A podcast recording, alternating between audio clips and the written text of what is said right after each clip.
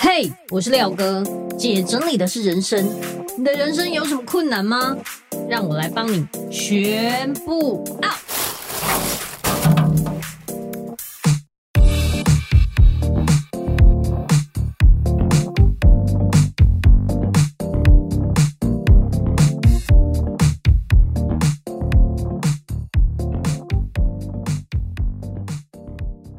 来，姐整理的是人生，我是你的整理师廖星云廖哥。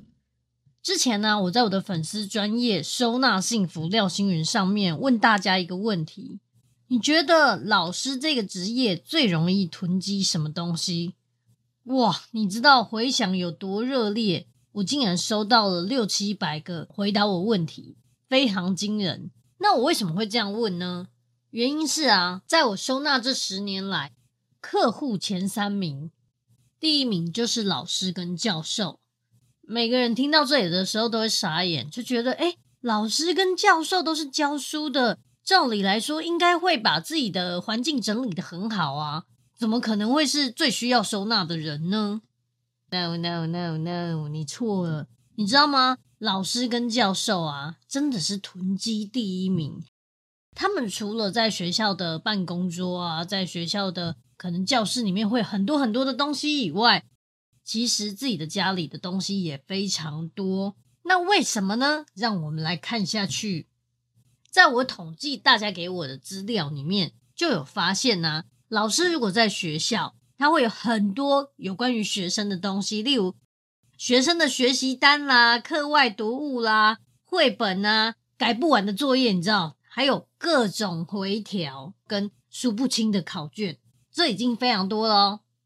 再来，老师本人就更惊人了，他会有教师手册啊、研习手册啊、研习资料等等。那我觉得比较惊人的是，我去过这么多老师的家，家里面会有很多各式各样他以前收集的资料、他的教案，然后甚至是他的研习手册。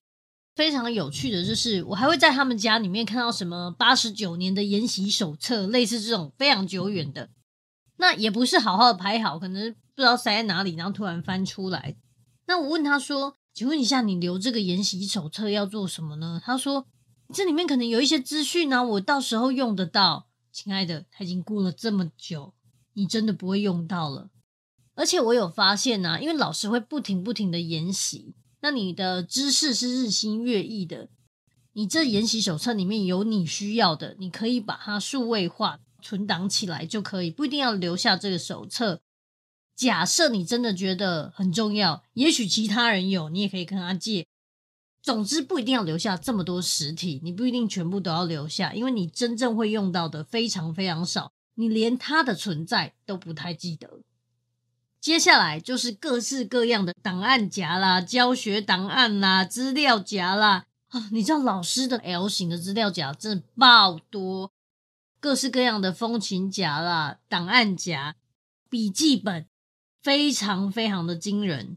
再来，当然就是书，书啊，又有包含什么教科书啊、参考书。那每一年的教科书可能都会有一些些改版，之前的他会想要留着，之前可能上面就注记了很多东西，想说那就用那一本继续讲，或者是他可能要看一下对照一下哪里不同等等。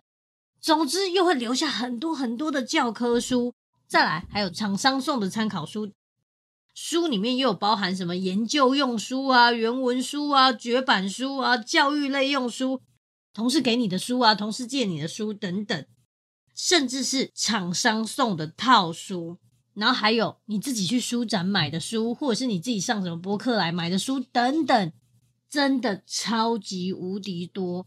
我也发现，老师跟教授这个族群，因为他们比较是知识的传播者，对知识比较敏感，书是他们最难丢、最棘手的收纳问题。在学校也会有很多莫名其妙的东西，例如说失物招领，小朋友真的很奇怪哦，他永远都在买橡皮擦，然后永远都找不到橡皮擦。那失物招领有这么多橡皮擦，对不对？你问他说。这里面有没有你丢掉的橡皮擦？他都说没有，好像这些孩子们对他自己丢掉的橡皮擦一点印象都没有，长怎么样都不记得就对了。我的弟媳啊是音乐老师，他就说他们教室常常会出现莫名其妙的直笛，小朋友直笛不见，然后你问他说：“这是你的直笛吗？”他说：“不是。”我觉得这个小朋友如果直笛掉到湖里面，请问这是你的金直笛还是银直笛吗？都不是，我没有直笛。当然还有什么遗失的铅笔啦，各式各样的雨伞，反正你想得到的，有好多好多失物招领，永远都不会有人拿。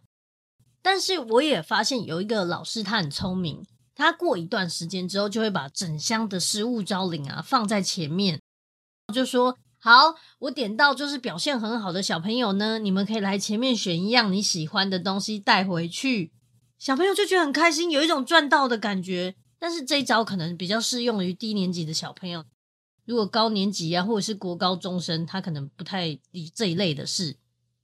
那当然，老师还有另外一个东西，就是要收集一些武器，好不好？武器，但是现在是不太能打了啦。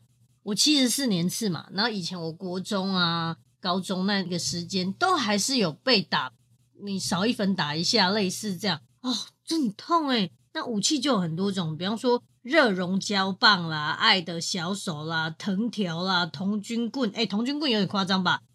椅子拆下来的木板，我们以前就都是被这个打。哎，你不要小看那木板，那打下去真的很痛。总之就是老师也会收集一些武器就对了。那老师还有很多的就是文件类，我真心觉得老师啊，对文件类好难克服。他可能是影印纸有没有？这边是错的，另外一边是他写的。他就会再把错的再翻过来确认一下，就永远都在确认那些文件，然后就累死。所以有好多好多各式各样的讲义啦、备课笔记啦、日记啦、心得啦、待办事项啦、要缴的资料，还有各种报告、会议记录，还有过去的试题跟考古题等等，全部都要留下来。所以你可以想象他的文件有多惊人。老师啊，你们可以试试看。如果真的觉得文件很难丢的话，要不要把它分成三类？现在会用到的，一定要储存起来的，跟不确定的。那如果不确定的，也许三个月或半年过去之后，你再来回顾看一个这个不确定的，如果真的不会用到，就可以跟他说再见，不然你们家真的会被文件塞爆。还有从学生身上没收的东西。就是那些违禁品啊，比方说漫画啦、手机啦、充电器啦、象棋啦、扑克牌、学生的情书等等，各式各样。哎，可是给人家没收人家情书啊，那干丢？你这样子拆散一对鸳鸯哎。当然，最大宗一定会在老师的家里或是学校看到的东西，就是教具。教具包含非常非常多，例如说优秀的作品啊、学生的佳作啊、劳作啊、论文等等，这些一定都会被留下来。他以后可以拿出这个，然后跟大家说，大家可以学这个，它是一个很好的示范。还有各式各样的教材，包含各种道具啊、学校的用品啊、CD 啊、教案啊，然后材料等等。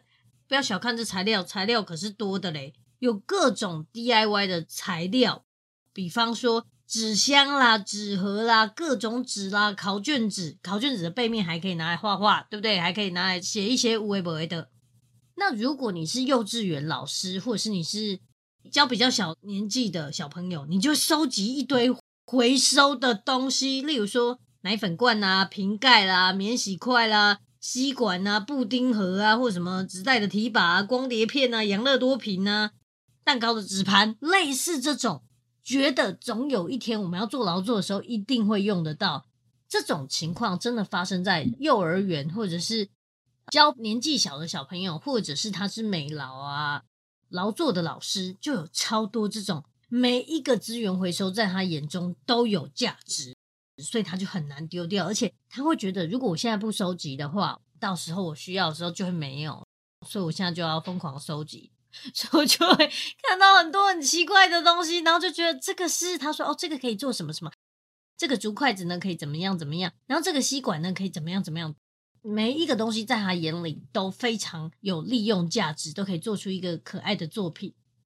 教具也是，其实有很多老师可能会自己手做教具，比如说什么可爱的扭蛋机啊，或者是一些图卡等等。那这些东西都是他呕心沥血的作品，他会觉得，也许我一年只用到一次，可是万一我下次要用的时候，我就必须要有它。所以教具啊，一旦用心做了之后，他就会很难把它丢掉。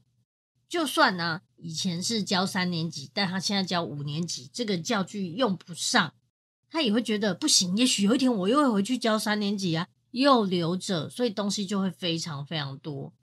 但如果你是这样的老师的话，我建议你可以把你的教具啊，不管是先借给或者是送给正在教三年级的同事，这样可能会好一点。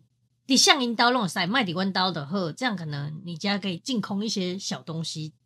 而且做教具这件事，你的教法会日新月异，你的教具也会越做越好。真的不用担心你之后没教具。如果是教自然科学的老师，家里就会有很多标本、植物的种子啦，反正各式各样，很精彩。还有很多的实验器具跟材料，而且我觉得超可爱。我有去过一个自然老师的家。可能自然教室东西要淘汰了，他觉得不行，这显微镜真的倍儿棒，这什么什么很棒，又把这些东西不是一份哦，是一二十份，然后带回家，就是觉得啊，学校要淘汰了，好可惜，那我带回家好了。请问你留着这么多显微镜要做什么？会有很多啦，很多很有趣的，还有不管是哪一种老师，家里会有很多美劳作品，可能有美劳的器材呀、啊，原子笔啊，彩色笔啊，教具啊。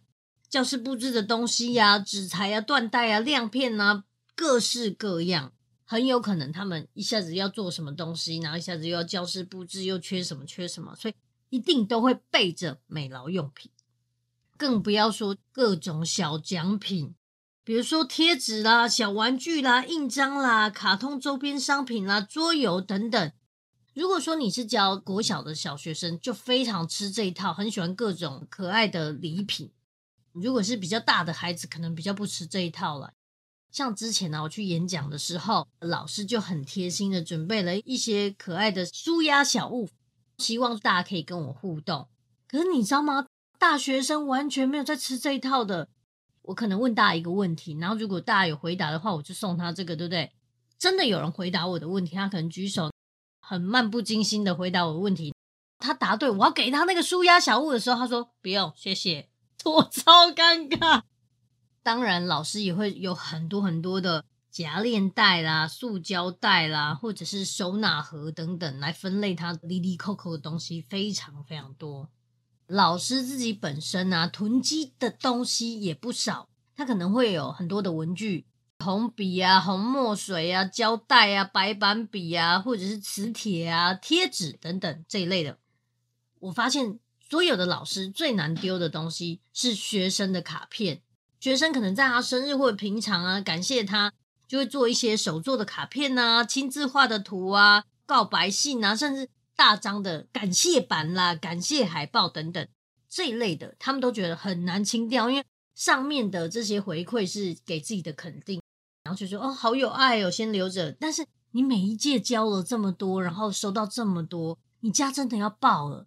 最好的方法就是你可以把它数位化、拍照留念，弄成一个电子档，在你的资料夹里面，随时你要看都可以回顾，不一定要留下纸本，除非那个纸本让你觉得这个真做得太精致，这又是一个佳作，这不能丢，那你就丢。除了学生送的以外啊，还有家长送的卡片跟礼物，家长有时候很好心，有什么厉害的东西，或者他团购了有什么东西。